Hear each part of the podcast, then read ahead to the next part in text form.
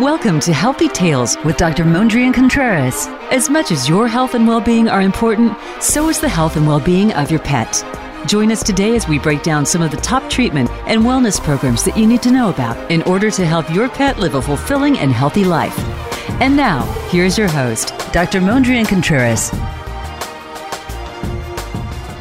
Welcome to Healthy Tales, where we discuss current animal related news, interview experts in specific areas of veterinary medicine, and discuss product information for pet owners in our Product of the Week segment.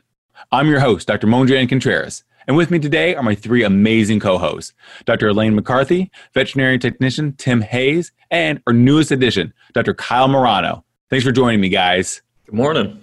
Good morning. We have a great show for you today. I'll be interviewing Dr. Alexa Delaune, and we'll be discussing everything fish. Later, I'll discuss a product that traveling pet owners should have and use every time they take their dogs along with them. I really want to take this time to thank our incredible listeners and for all your amazing support. Please reach out to us. If you have any comments, suggestions, questions, or topic ideas, please reach out to us. If you have any comments, suggestions, questions, or topic ideas, please reach out to us. We love your feedback. You are welcome and encouraged to email me anytime at vetbrospetEducationCF at gmail.com. And now let's get to the news. It's time for a closer woof. Seth Meyers, any guy, anybody guys closer look? No? All right. All right. I tried, guys. All right. All right, Elaine. All right. What news do you have for us today? Well, the, today I have something. It's a horror story, is really the only way to describe this. Um, it's really every pet owner's worst nightmare. Um, it involves an adorable Pomeranian and a quarantine haircut. Uh, we thought that cutting our spouse's hair during quarantine was our biggest problem, but we were wrong. I'm not going to say it's the worst part of quarantine, but but it's pretty bad. this poor Pomeranian in the before picture just had luxurious, fluffy orange and cream hair, and then you see the next photo, and it it just looks. I don't. I honestly don't even know how to describe it. It's like it's like a stuffed animal, but not not like your cute, brand new, off the shelf stuffed animal. It's like the kind that like your five year old's been dragging in the mud. You've had to throw it in the washer like one to two dozen times. A lot of experience with that, McCarthy. Yeah, Absolutely. Yeah, I bet.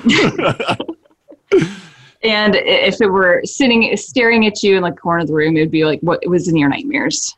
Uh, it's really quite alarming what what one bad haircut can do to a dog. Uh, thank God the uh, groomers are are opening up again. Um, we really should just be letting the professionals do it. And, and to be clear, and by professionals, I don't mean veterinarians. They are not professional groomers, for the love of God. we only do it if they're the dog or cat cannot be groomed elsewhere. Absolutely. people that actually can do it. Absolutely. Again, I, I saw that. And good. Never in my life uh, have I ever really realized how important groomers are until this pandemic. Dogs are coming in so mangy and Oh, yeah. so matted, and so with so much ha- matted hair, which is causing skin issues because these skin, this is, the skin just can't breathe. All right, and so now we're seeing basically an epidemic of dog lacerations because for some reason all clients still want to use scissors to cut their dog's hair. Guys, I have no idea why. Right. Well, it keeps us in business. yes, it does. I'm begging you, people, please get clippers. I know that clippers, you know, can cause some irritation. Okay, um, again, it's, it, it's not fun. All right, but almost never clippers never require stitches. Okay, and never require owners to basically get a whole new rug. Okay, from the massacre that which is caused by scissors. So, all right, yes, uh, like I saw that and I was like, oh my goodness, that was that was horrifying. But again, Indeed. unfortunately, we see that with these dogs. All right, You see Kyle. The, emo- the emotional, uh, the emotional strain on that dog in the second picture. The first picture, Oh, that dog right. is so it's the happiest. yeah, I mean, he's got his paws crossed at first, and then it's just, ah, it is, it is despair on that dog's face. it really is. Yeah, I saw people in the comments comparing it to like a, a bunny, and, Yeah. and I get that, but am I the only one seeing like llama or alpaca when I look at that? It, I'm, I'm getting definitely strong llama llama. vibes. I could see that. I'm definitely seeing llama. All right, Kyle, what do you got for us today? Well, uh, actually, something I'm pretty happy, pretty happy to read. Um, the Department of Transportation, everybody um, in the airline business is trying to get um, certifications and a little bit more consistency on um, service animals, and I think this is really, really good. Um, so, in in the past, uh, airlines have been have been required to allow service dogs on on board, and that I think has really spilled over into a lot of different areas where we're going from service dogs to then emotional support dogs. Then then it just really gets um, can get out of hand. Uh, this article talks about people bringing peacocks, iguanas, uh, snakes, and all um, all under the uh, statement of as far as emotional support animals. And I think getting better regulation on this is going to be really important, and that's what the Department of Transportation and everybody has um, started to move toward. And I think the biggest key to this is going to be um, really defining service animals. And I think that's really, really the best way to go, where that is an, an animal, specifically, they're going to go for a dog that is specifically trained to help with um, perform a task with the benefit of a person with a disability. And I think that's really, really good because that just uh, defines everything well. It puts the airlines in a good situation. It puts people who need who need these dogs who have been trained for that in a good situation, and may start to weed out the people who are, um, you know, unfortunately with everything, we got people that are going to try to take advantage of this. Um, and, and I think so. That's a really good step in the right direction again, I totally agree. You know, first and foremost, the biggest thing I want to say is I love service dogs. I love what they do. I lo- again how they can make such a huge impact on people's lives and help again just so many people people with you know blindness autism seizures anxiety you know sensory disorders and more. I do get a little concerned that people take advantage of the term service dog. I've come across a lot of people who call their dogs service dogs but they are again not well behaved and they and i can't imagine them like attempting public transportation. Again let's keep in mind all dogs are not created equal all right? And if they have if they're going to travel on a plane there should be a higher standard for a type of training certification. It's great. Again it's, it's great if dog is a comforting um, you know comforting to people but if again if it is barking if it's fearful if it's not well behaved then they shouldn't i, I just don't feel that they should be there okay? Like in a very closed confined space also it may you know be good around the owner but it may change when other people are around or when they're in a stressful situation okay? And so i think there should be a standard made. So dogs meet a criteria in order to call themselves service dogs. Again i'm a fan of a lot of these programs that only basically a certain percentage of these dogs ever make it through the training program all right? As um, as amazing as some owners are okay? And even though again i know that they love their dogs not all dogs again are meant to be service dogs all right i really feel it's only a very small percentage of them. Like again, I, I it's hard because I, I, like to equate it to. All right, I know a lot of parents want their kids to you know be high school, college, or even professional athletes. Okay, and as much as we practice with their children, okay, not all of them will make the team or become you know these great athletes. All right, it's just we can't force them to do something that they're not. And so again, I think all dogs are amazing. Pets are amazing. I love every single one of them. I just want to make sure owners know that there's again there definitely should be a certain crier. The dogs should have a certain temperament, and they should be able to be pass again a rigorous certification in order to really meet that um, service dog standard. So I'm hoping they come up with better standards. So I love that article, Kyle. I, I agree. Yeah, Mon, Mon, I think that that's great, and and just. Um, if people want more information, I, what I found was the AKC Good Citizen certification. So even that's just a starting point to figure out. Okay, here's they put dogs in some degree of stressful situations. And those are some good standards that they can start with um, if people want more information as far as what to expect. And then just remembering, you know, I think sometimes we forget dogs, they're wild animals at heart. and, and we have such high expectations because dogs are great and we've yeah. trained a lot of things out of them. Um, but at heart, man, they are they are wild animals and they've got that evolutionary drive in front of them and fear can do a lot of different things to these guys in these stressful situations Absolutely. Absolutely. All right, Tim. Contro- controversial opinion. Oh, emotional, no, yes. Emotional support tigers. um, tigers for all. yeah. But no, uh, in all seriousness, um, I do think we need more regulation. I do, you know, think there needs to be lines drawn between an actually trained emotional, or you know, a service animal versus emotional support animals.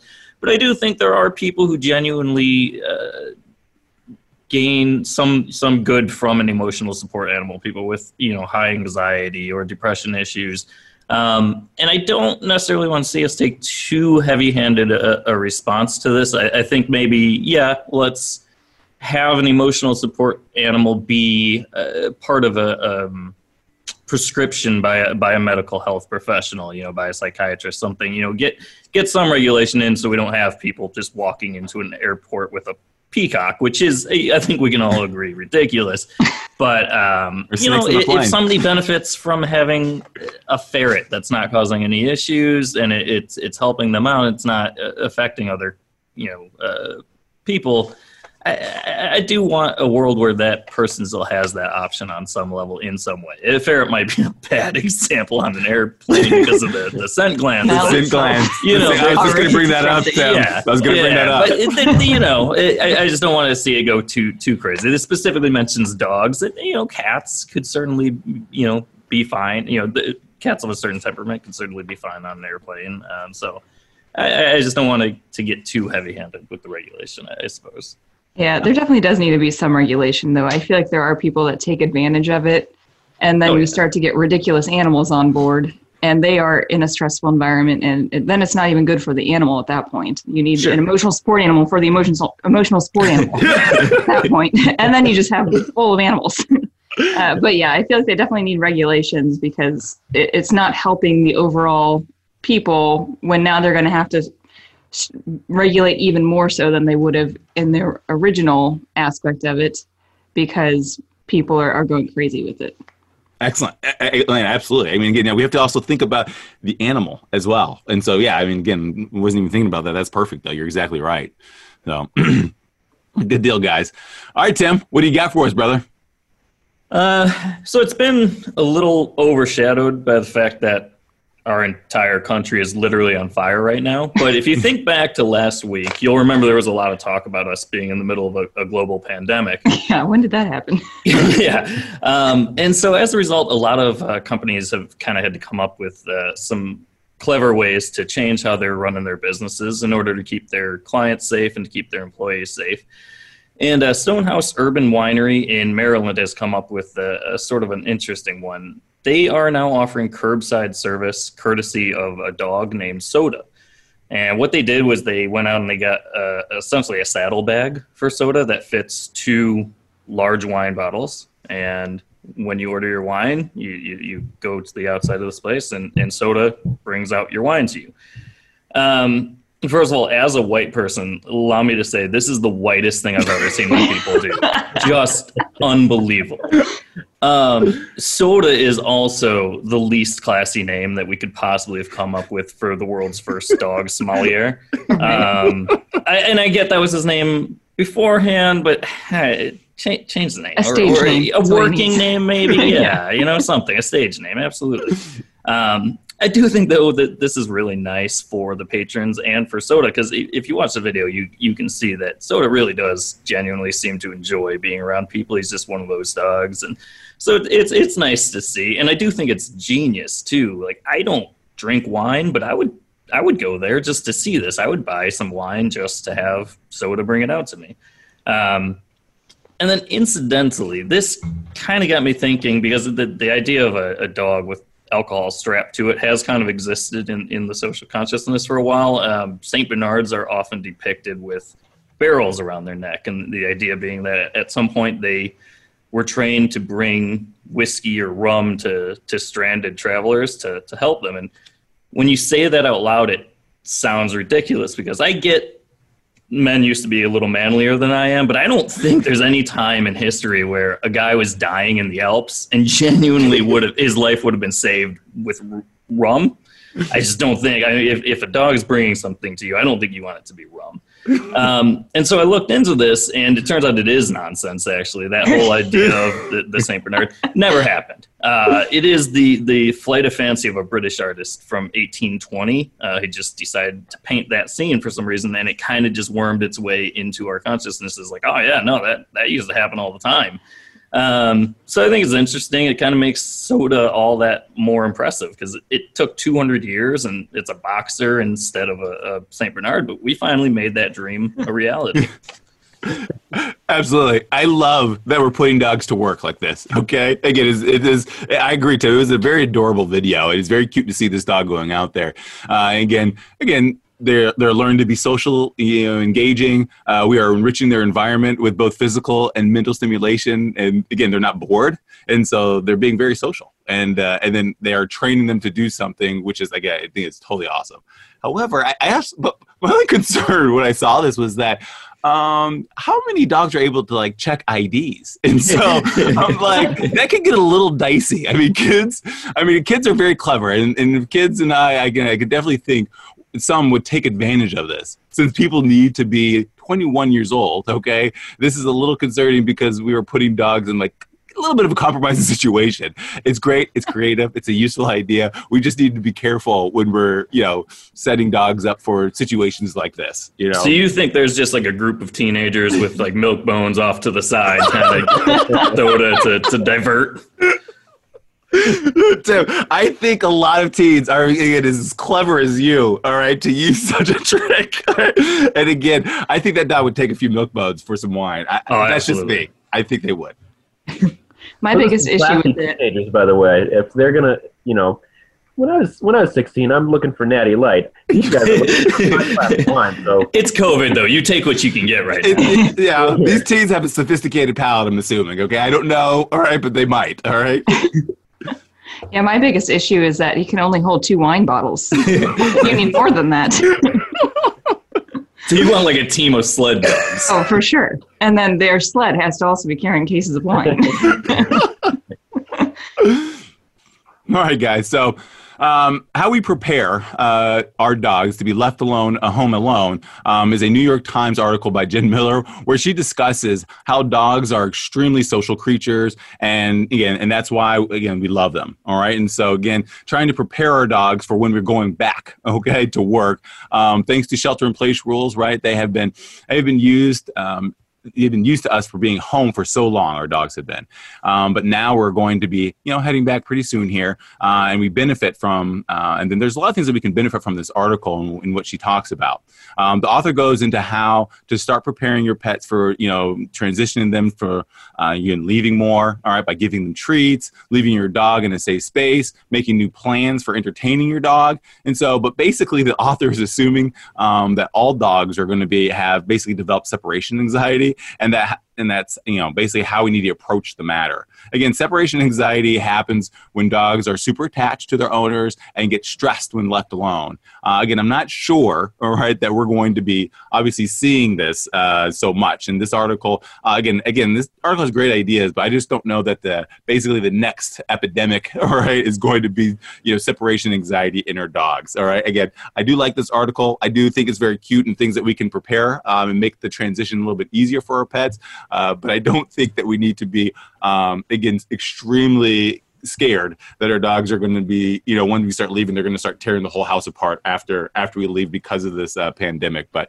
again it does give some some really good tips and so uh, i think she does a good job and, and her heart's in the right place yeah my concern is especially with puppies and new dogs that you know so many people are adopting during quarantine is that these dogs think that the normal is that the owners are home all the time. Their whole lives are the owner all the time. So whenever their new puppy comes in for an appointment, I always tell them, you know, start tr- taking time away from the puppy so that it doesn't get used to you there 24/7. Make sure it's going in the crate a couple times during the day. Make sure that you're leaving it in the house by itself. Because uh, I do think it's it's it is going to be concerning for those dogs that are not used to it at all at this point, where they've literally been around their people 24 7. It's going to be an adjustment for, for those dogs, especially. Great point. I mean, again, yeah, because we there has been a significant number of adoptions. Mm-hmm. People have been clearing these shelters, and we've had a lot of puppies. So this is like basically, you're absolutely right. The only life that they've actually known, um, you know, for this this pandemic for this this period of time. So you're absolutely right. All right. Thanks, guys, for keeping us up to date in the news, everyone. When we come back, we'll be discussing um, with the fun and awe inspiring Dr. Alexa Delaune and learning all we can in about 30 minutes about everything fish. Stick around.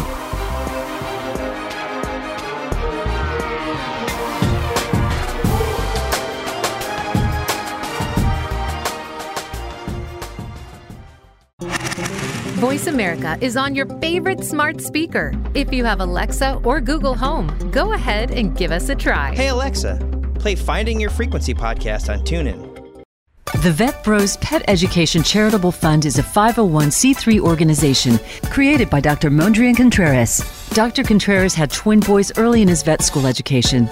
He often had to study with his children, which led to their love for animals and desire to help educate others about pets. The Vet Bros Pet Education Charitable Fund stems from this love of animals and education. The Vet Bros Pet Education Charitable Fund's mission is to help educate children and young adults about how to best care for their pets and to help them fulfill their dreams of becoming veterinarians, animal advocates, and animal healthcare professionals. This organization helps provide scholarship money as well as educational seminars to help individuals realize their dreams. The Vet Bros Pet Education Charitable Fund also provides financial assistance towards healthcare for pets in families experiencing various hardships such as bankruptcy and unemployment or natural disasters such as flooding, tornado, or fire. Please visit our website, vetbrospeteducation.org, and consider making a donation to our cause. The Internet's number one talk station. Number one talk station. VoiceAmerica.com.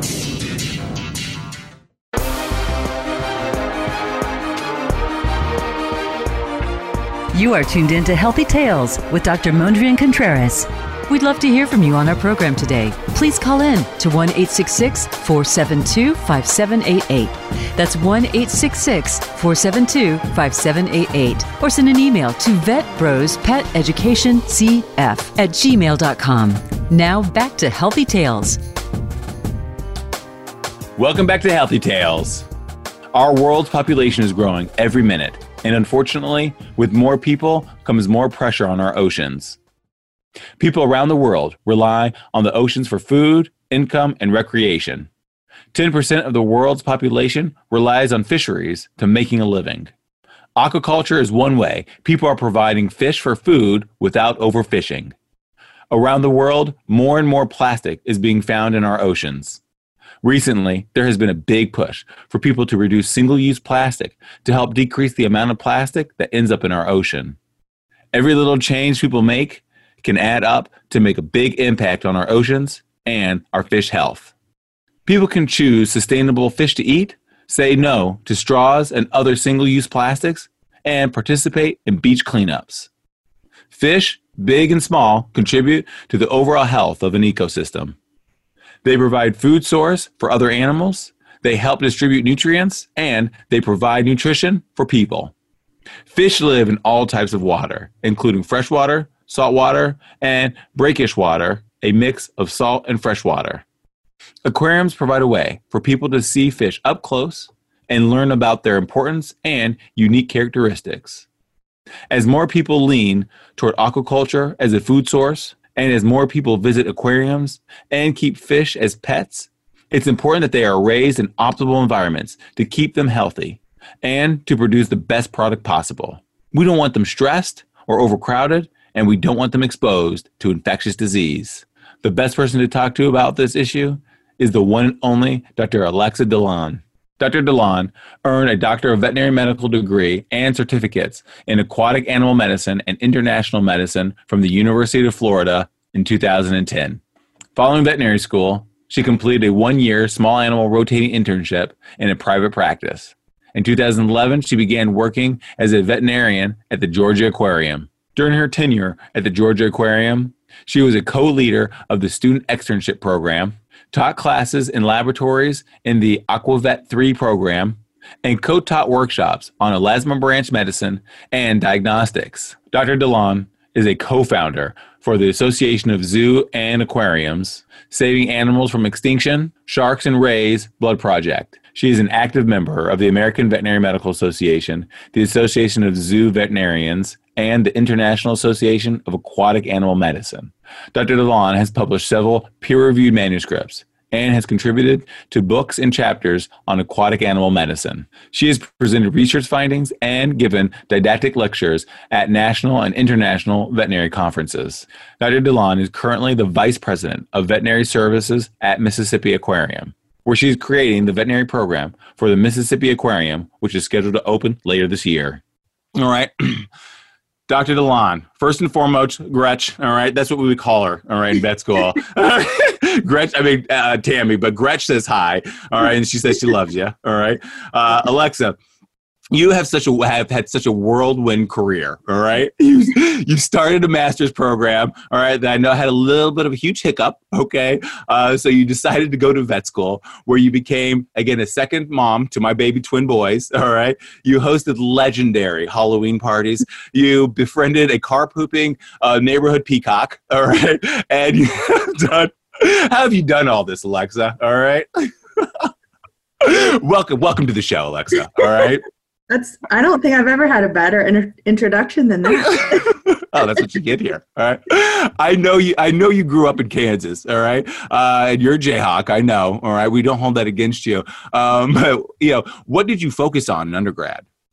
so, in undergraduate, well, let me back up. When I was eight years old, I saw a dolphin for the first time, and from that point on, I was destined. I was determined to become a marine biologist. I had the fire lit and I couldn't be dissuaded. So I um I wrote every little report on something about the ocean. So then, you know, as you mentioned, I am from Kansas and there aren't a lot of oceans around. No. but when I got to see the ocean for the first time, I went to California and um, I fell in love even more. So I just was determined to become a marine biologist, but I did get a lot of scholarships to go to Kansas. So I went there and I studied um, biology. And believe it or not, there was a marine biologist working there. She studied deep ocean um, animals and went on submarines. And I got a job entering data into spreadsheets for her, and I was super happy about it. That was amazing. and then I also studied Spanish because um, I just wanted to learn a foreign language, and I had studied it in high school, so I wanted to keep learning. And um, so I graduated from KU, and every single summer I was well, every single summer before I graduated, I went and tried to get experience in marine biology because I knew I wanted to pursue um, a master's degree in marine biology and then a PhD. So I graduated and I got accepted to Florida Atlantic University in Florida, moved there, started studying sea turtles, and I was beyond excited to be able to live that dream. And then I got some bad luck, and it was the year three hurricanes oh hit my gosh. pretty much the same spot in Florida, and they hit right over my research site. so, so it destroyed the research research site. The turtles left, and after trying a few other projects, my advisor said, "I don't know why, but you just have extremely bad luck, and maybe you should reconsider your." oh my gosh. and So- that's that's where vet school came in. That's yeah, that's when I was like, what in the world? I mean, since I was 8 years old, I've wanted to do this and I was crushed. But I was thinking, what could I possibly do to still stay in marine biology but change courses a little bit because this is clearly not working out. And I decided to become an aquatic animal vet. Very a little awesome. bit a little bit naive because I didn't know all that was involved in.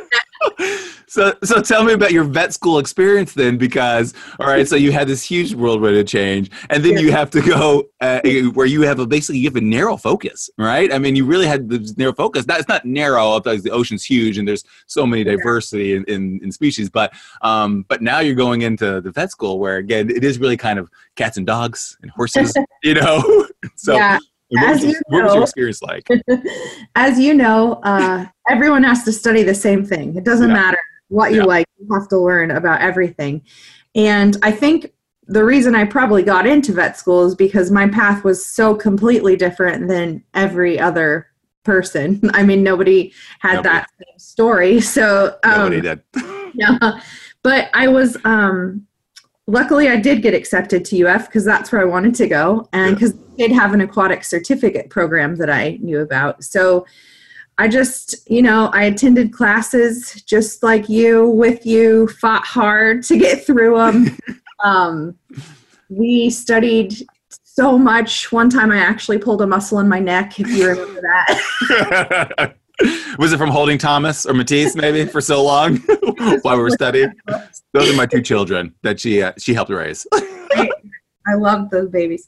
So um, we, yeah, we studied all the same things, but then uh, Florida offered a lot of different classes that other schools didn't offer, and so I was able to take classes to learn about fish, to learn about marine mammals, and that's when I got real excited because it was learning something completely different than uh, dog and cat medicine or large animal medicine, but it was it was what I wanted to do. However, I will say it was super important for me to learn dog and cat and large animal medicine because since the area of aquatic animal medicine is relatively new compared to the other areas of veterinary medicine, we extrapolate so much information from small and large animal medicine to treat our aquatic animals.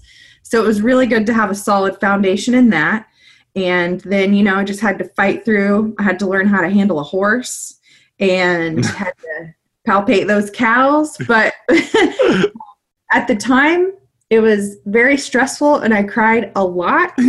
but we also had a lot of fun. And now, 10 years later, I very much miss like having study groups and uh, yeah. I, I can't believe we just had our 10 year uh, uh, at, uh, whatever reunion kind of thing. That's an, it, it is it is crazy for me. So again it, it's again it sounds like then you did have quite a bit of though scuba or not scuba but aquatic experience. Like uh, again because i'm assuming you love to scuba dive and all those type of things. Um, yeah. and those have been some of your favorite things and your experiences um, to have aquatic experience. Um, oh I mean, yeah.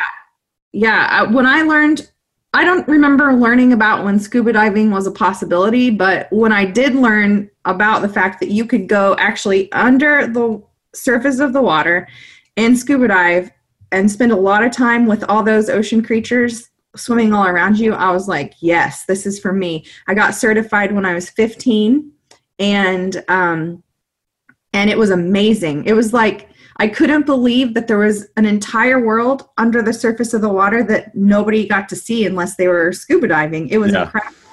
And um, yeah, for my master's research, I was using scuba and um, diving to get sea turtles and and scuba diving is one of the things before I had children that I did for fun. Nice. Living in Florida, I got to I in South Florida, I could go like on the beach dive every single weekend if I wanted to. So it was awesome. Oh, that's awesome. and so, uh, so again, you go from vet school. Then I know we had this kind of little little internship again that we actually did together. Okay, oh, such a fun time. okay, that oh, that fun internship where you just do cats and dogs in emergencies all the time. All right, and then though, um, from there, you actually is that do you go directly to do your residency at the Georgia Aquarium at that point in time? So direct, yeah, I directly from Small Animal Internship, I got an offer for an internship at the Georgia Aquarium. Oh, you did so, another internship. yeah. It. So I was super excited to go there because um, if anyone's ever visited there, it's it's very large. It's beautiful. You can see animals like whale sharks, manta rays, beluga whales that you just don't have the opportunity to see in many places. So I got offered an internship there, and then about halfway through the first year, they offered to extend me, and then kind of each year they offered to give me a promotion. so. I took it, obviously, and um, got to grab the opportunity when you have it. And I eventually ended up uh, being promoted to senior associate veterinarian um, a few like I don't remember the year, but I was there for a total of eight years, wow. and um, did a lot of really cool things. Worked on a lot of really awesome animals, and I learned a lot because you know I was there for eight years, and I started out as a new grad and ended eight years later. you met the love of your life there too, correct? Is that where you guys met? Yes, he was. Um, he was a tour guide. And nice. I got asked to give, uh, they have a lot of school groups that go through, and I got asked to give a talk to a group of women who were pre med, pre vet, pre healthcare, basically. They were all um, in college, and they asked if I could speak to them about how I got into my current into my position there and he was one of the tour guides and afterwards he came and introduced himself to me and a few months later we started dating and then now, now married. love it. Oh, the Georgia Aquarium. I love it. But now you've kind of moved on to a new chapter. Uh, now, all right. You moved on from the Georgia Aquarium. All right. Uh, and so, can you kind of tell us what this past year, all right, and this new position is like? Yeah. So I um I got the opportunity. I was offered uh, the possibility of moving to Mississippi, which is something I would have never guessed that would happen in my life. And um, we are currently building a new aquarium called the Mississippi Aquarium, and it's on the Gulf Coast of Mississippi. So, um, Mississippi has a small strip of land that has some beaches.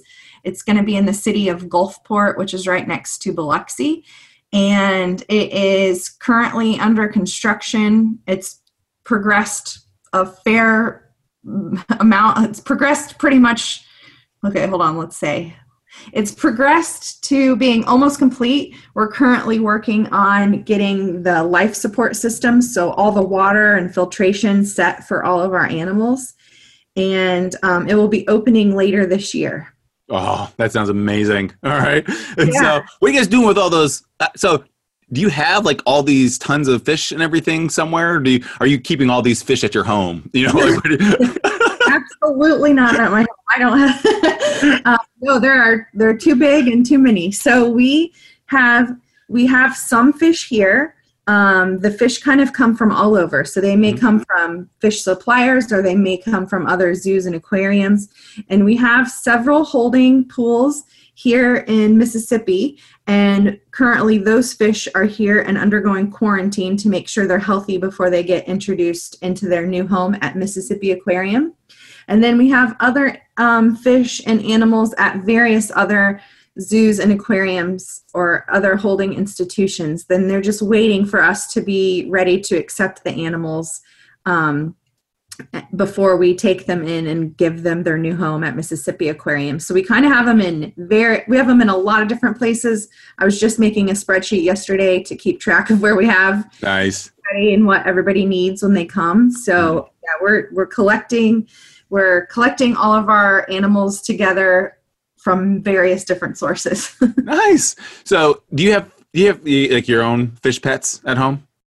I do not currently have my own fish pets. I used to have some, and I really loved it, um, watching all the fish. But right now, you know, we we have a lot going on with two young kids, and I don't.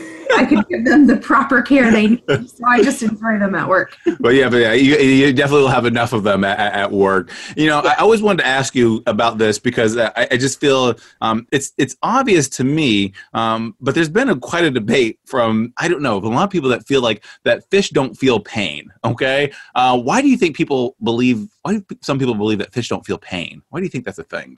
I think so. I think that it's difficult to relate to fish sometimes on the same level that you would relate to like your dog or cat because fish generally don't come over and ask you to pet them or anything like that. So they, you know, they're not fuzzy um, and they're a little bit more standoffish than your average pet. Yeah. But, and they don't, you know, they don't have the same characteristics. So if you, if you see a dog wagging its tail and jumping up and down and you know barking happily you kind of know what you know that dog seems to be having a good time. And fish behavior might be a little bit more subtle because they're in the water they can't come out. You can't really touch them except for we do have you know touch pull experiences for people to get closer to fish but generally you don't touch them or take them for walks and so I think it's just probably a matter of them not understanding fish behavior and being able to read their cues as they can dogs or cats. Yeah, and is that kind of how you explain it to them as far as like, you know, comparing them to dogs and cats? Yeah, I mean, I try to explain it based on who I'm talking to. If they have uh, experience with a certain animal, I kind of try to relate it. And mm-hmm. obviously, that's my opinion. I'm just guessing, but I, as as you get to know fish, um, you can start to see individual personalities come out in individual fish. And so you become better at reading their mannerisms and learning more about them. Obviously yeah. you never know exactly what's in their head but you can just do your best guess. Excellent. Absolutely. And so uh, like why or do you feel that it's important for people to know that fish feel pain? Yeah i think you know there have been a lot of studies um, questioning whether or not fish feel pain because it is a it is a question and I, sometimes the information can be a little bit conflicting but over the past few years there have been studies that do show fish so uh, fish show signs of discomfort if they're given a stimulus that is not pleasant like they may twitch their fins in a little bit different way or they may mm-hmm. Start breathing heavier or they may seek out a different location in their in their house. So i think it's really important that we think about all creatures and make sure we're giving them the best care. And obviously that includes taking care of any pain that they may have. So um, you know it's my job. I'm an i'm the aquatic vet. And so i'm always going to try to err on the side of making my patients feel better i, I agree. And so that's I, yeah because that's exactly why i want people to understand because i think if people understand that people that fish feel pain i do i do i feel like they're gonna it's gonna improve then their the welfare especially if they're taking care of these fish. But also again like the health and, and malnutrition and, and just disease. And so again they'll just have a better understanding that'll be yeah, I I agree. I think that would be more people know and understand. Again, these things get taken care of way better. And so, um, what what is aquaculture, and are there different types and levels um, of aquaculture?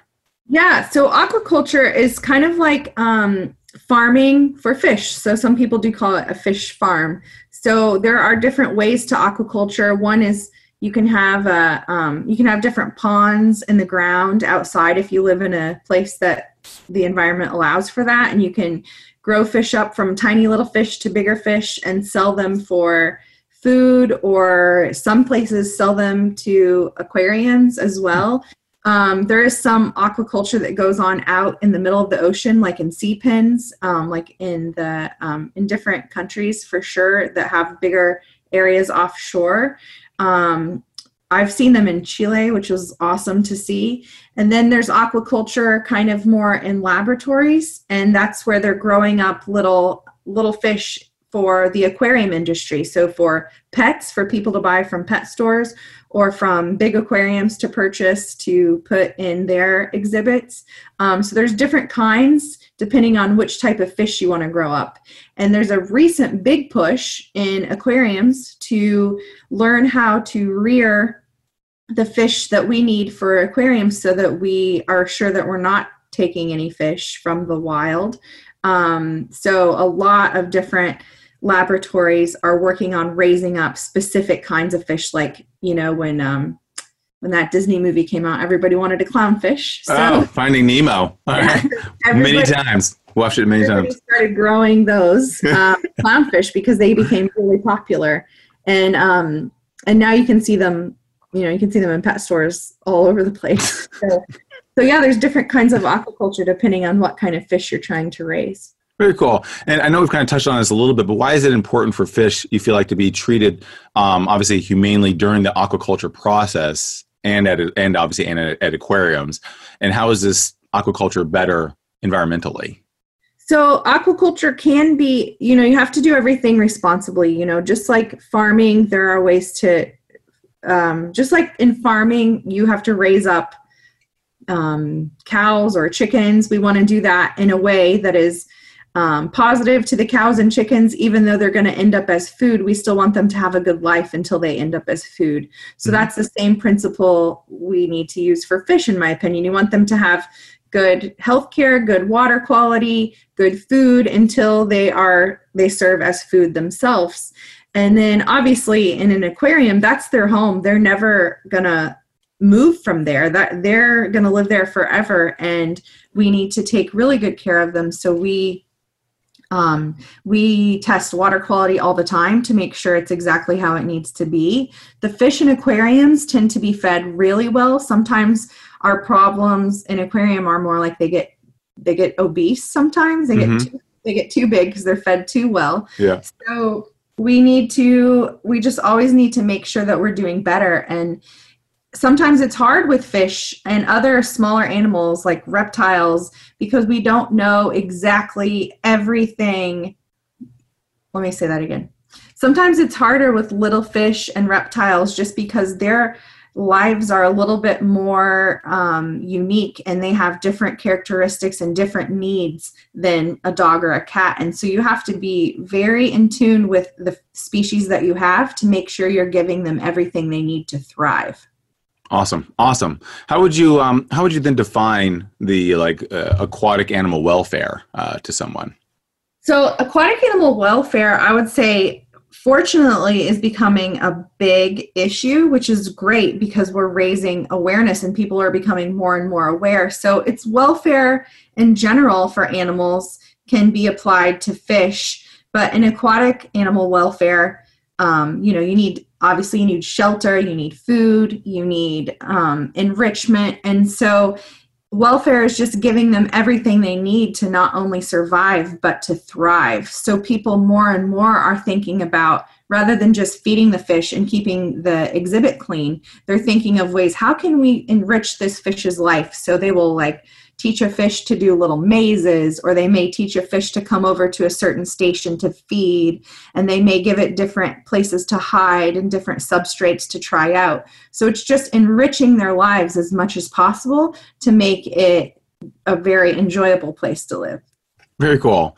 Um, and as far as you know, this uh, you know, aquaculture, animal welfare. What drives like regulations and uh, you know, or what kind of do you have at the aquarium are put into place um, to meet like certain standards of care? Okay, so with aquaculture and fish raised for um, food, there mm-hmm. are regulations the same with there are regulations placed by the government for how you handle um, animals that will become food. Like there are regulations about which kind of drugs you can use and how you get them ready to be food. Um, so the government regulates that quite a bit, and there are certain um, you have to write health certificates and stuff when you want to transport the fish around. And then uh, in in aquariums, most of them are having um, are creating welfare committees right now. And so the welfare committee usually consists of someone from the animal care staff, like a husbandry person, and then a veterinary aspect, and then various other people depending on the institution.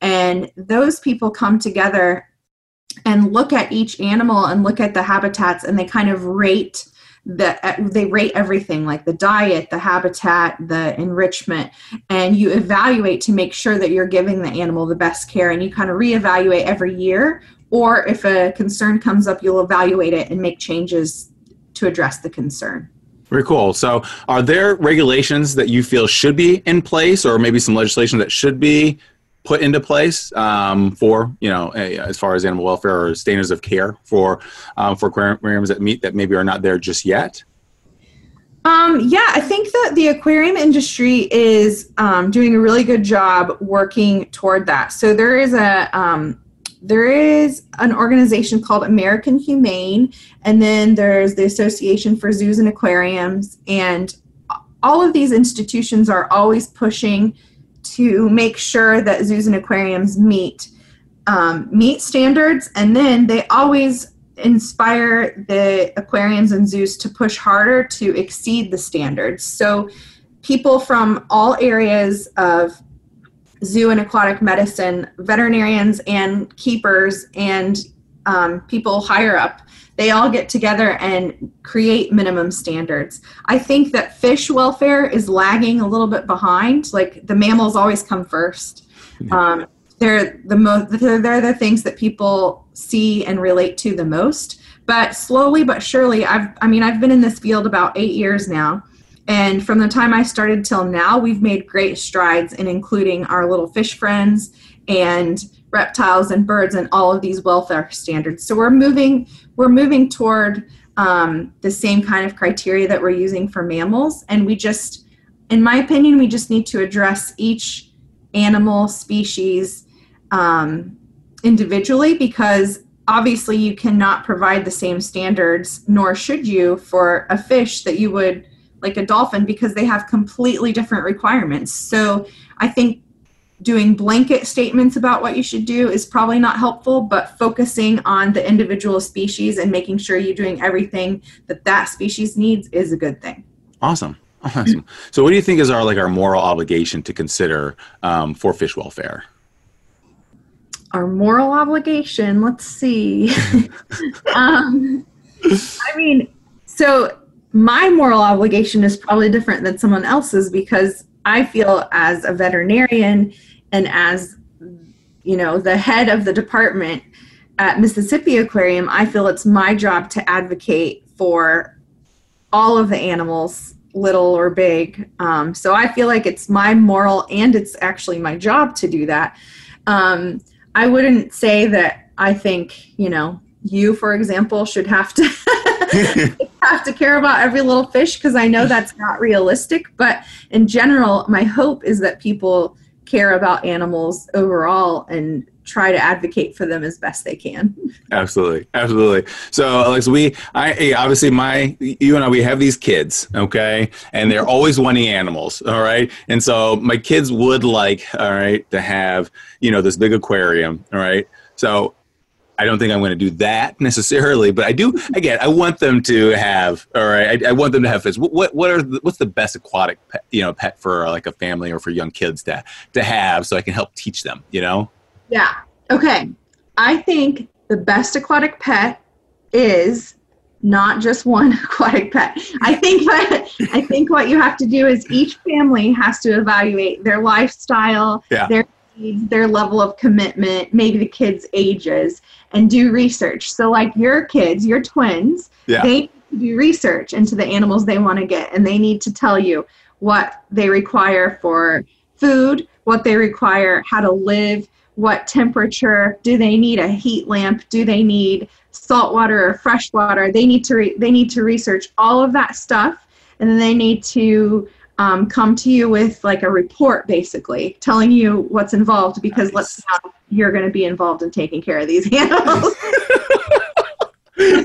we always end up taking care of them. I know. All right. So I think the most important thing when getting an aquatic animal pet is to do research beforehand and know that it's you probably won't be able to just buy an aquarium, fill it with water and put fish in. You need to have time for the aquarium to cycle and get the nitrogen cycle going and get all the water conditions so that the fish can live in it happily and healthily. Nice. Not one animal, but you got to do your research. Do your Nice. Why do you feel like uh, aquatic pets are good? Do you think they're good teaching teaching tools for children? Yeah, I think they're amazing for teaching children. Like, um, for one, they're pretty calming. If you've ever sat in front of an aquarium and just watched fish swim around, as long as you're not the veterinarian for those fish, it's usually pretty calming. yeah. because just it's so peaceful to watch them swim around, and it's just they have all these colors and they do all these fun little things. So I think they're great. They can be great, great pets. Um, but you just, you know, you just have to do your research. yeah, absolutely. And so, um, is there any other good rules of thumb to follow when caring for fish, you know, in a family? Um, okay, so definitely do your research. I know I'm a broken record. And um, make sure you give yourself enough time to get your tank set up and cycled. And then read up on the natural history. So you might not necessarily just want to feed it like a fish food. You might want to give it a diverse diet. Like you might want to get little shrimp or other things to feed the fish. You might want to provide it different um, habitats to hide and swim around and and you can also read up there's a you can train certain fish so i've seen people on the internet train their goldfish to swim through a little hoop or something and Nice. nice. Many many fish in aquariums that people visit are trained to station at a certain place to get fed. And some are getting trained to like flip over so that you can do an ultrasound without having to restrain them at all. So you can train fish just like you can train any other animal. So i think it's um, it's kind of cool to know that you can do that for an animal that's a little bit less traditional Oh, uh, that's amazing because you're you're absolutely right. I mean, we see that a lot at the at the aquariums when they do the shows, and we see how we can teach them. But I don't think that ever really that actually ever like that transition or that thought is made from pet owners that they think they could do that with their pet with their pet fish, and that's amazing because you're absolutely right. They can be trained. a lot of times people think of fish as low maintenance pets and they can probably be low maintenance if you get them on a good schedule but you're you're always going to need to do water changes you can't just set up a tank and never change the water because You need to change the water to get out the old water and to get out all of the nitrogen buildup and everything. You can't just keep adding water, adding water, adding water. There's something called old tank syndrome that if you just add water and never take it away, then your chemistry of your water changes and it's not healthy for your fish. So it can be it can be low maintenance, but I mean, true if you if you see people with like big big home aquariums with corals and stuff, those people are intense. They set up cameras to watch it when they're gone. I mean, it's just like having nice. a dog or a puppy. Yeah. They set up cameras, they set up automated lights, there's heater backups in case something goes out. So it's pretty, it, it's labor intensive. Nice.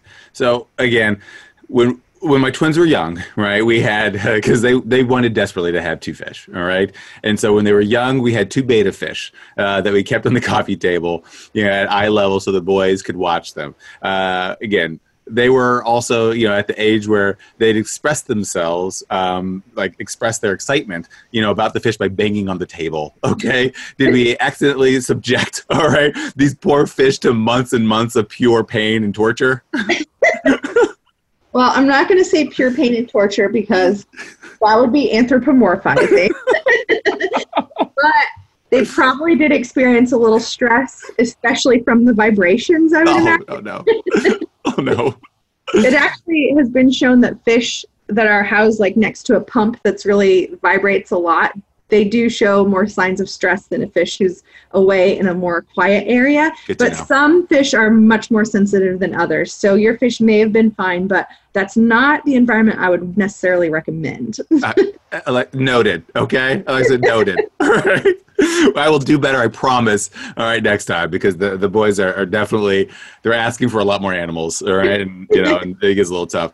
Uh, again, Alexa, you are having such an amazing career. All right, you are someone who has done everything. You are having again, just you have an amazing family, beautiful children, and just again an inspiring career. You've worked so hard to get where you are, and I know that it's only going to get more incredible from here. I am just so thankful you were able to share. Okay right, for the first part uh, of our veterinary school career together. All right, uh, you put positivity and good into this world, uh, and again, and we are all the better for it. Again, I love you to death. All right, my babies love you to death. Uh, again, you're just an amazing person, an amazing veterinarian, and I can't thank you enough for doing this today and helping my viewers understand again about fish because you know again people have them. All right, a lot of my clients have them. They ask me, and I'm like, you got to talk to uh, you know I say Dr. McDermott, but Dr. Delaune. Okay. Thank you so much for being here, Alex. I appreciate it. Of course, it was my pleasure. I love you and I love your family. And I think you guys should all come visit Mississippi Aquarium when it opens, and I'll give you a tour. And I think you should study fish medicine, and I can give you a crash course, and you can help your clients. Oh, we're gonna have to do that. All right, we're gonna do that. That's gonna be another show. Okay, the next one. All right, all right. Dr. Delaune, thank you so much. We love you. Love you too. Bye. When we get back, I will reveal my product of the week. Stick around.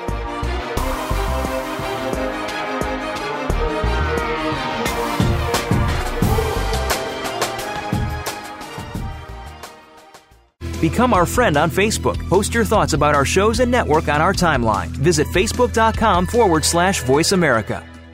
The Vet Bros Pet Education Charitable Fund is a 501c3 organization created by Dr. Mondrian Contreras. Dr. Contreras had twin boys early in his vet school education. He often had to study with his children, which led to their love for animals and desire to help educate others about pets. The Vet Bros Pet Education Charitable Fund stems from this love of animals and education. The Vet Bros Pet Education Charitable Fund's mission is to help educate children and young adults about how to best care for their pets and to help them fulfill their dreams of becoming veterinarians, animal advocates, and animal healthcare professionals. This organization helps provide scholarship money as well as educational seminars to help individuals realize their dreams. The Vet Bros Pet Education Charitable Fund also provides financial assistance towards healthcare for pets in families experiencing various hardships such as bankruptcy and unemployment or natural disasters such as flooding, tornado, or fire. Please visit our website, vetbrospeteducation.org, and consider making a donation to our cause. Stimulating talk it gets those synapses in the brain firing really fast. All the time. The number one internet talk station where your opinion counts. VoiceAmerica.com.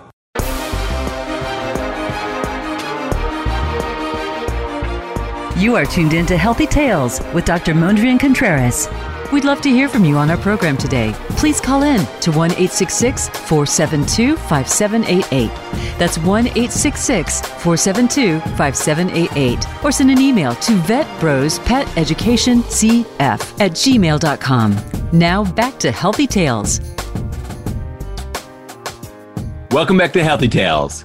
It's time for our product of the week. Summer's in the air, and as things start to open up again from this pandemic, people are going to start traveling with their pets more and more. According to a AAA report, 90% of U.S. pet owners travel with their pets. I talk to pet owners all the time who love taking their dogs on amazing road trips and going on hikes and going to beautiful lakes to swim or just relax on a boat. They are a part of our family, and we love adventuring with and creating amazing memories with our beloved fur babies. But all this car traveling with our pets can potentially put us all in dangerous situations. Pets can be very distracting in the car. They can get extremely riled up, jumping back and forth from the front seat to the back seat, excessive barking when they see something they want, and they can even get under your feet, inhibiting your ability to drive safely. Luckily, this can all be prevented with our product of the week the dog seatbelt. Dogs can be a huge liability due to their ability to distract when driving. Dogs can see a squirrel or a skunk when you're driving, and they have no issue with jumping out of your moving car, usually earning themselves some road rash or a broken bone rather than an actual squirrel or skunk. We can very easily be distracted with our dogs or other things while we drive, which makes sudden abrupt stops or collisions more likely. In a collision, dogs become a life threatening projectile.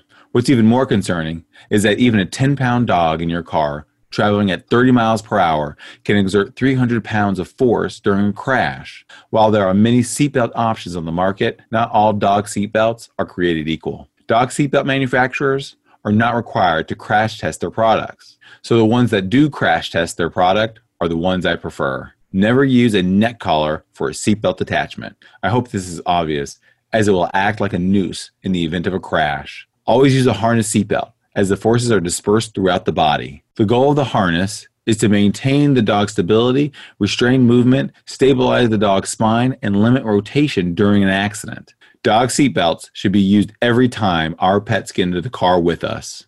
Traveling with our pets allows us to spend more time with the pets we love and creating lasting memories. Let's make sure we keep our pets safe so we can create years and years of fun traveling adventures. Thank you so much for joining us today. Special thanks to my amazing co hosts, Elaine, Kyle, and Tim, and to my expert guests, Dr. Alexa Delaune. I want to thank you, our amazing listeners, for your support, and please continue to give us feedback at VetBros Pet Education CF at gmail.com or rate us on iTunes. We hope you join us for our next episode where we give you more great tips and help you unleash your pet parenting power.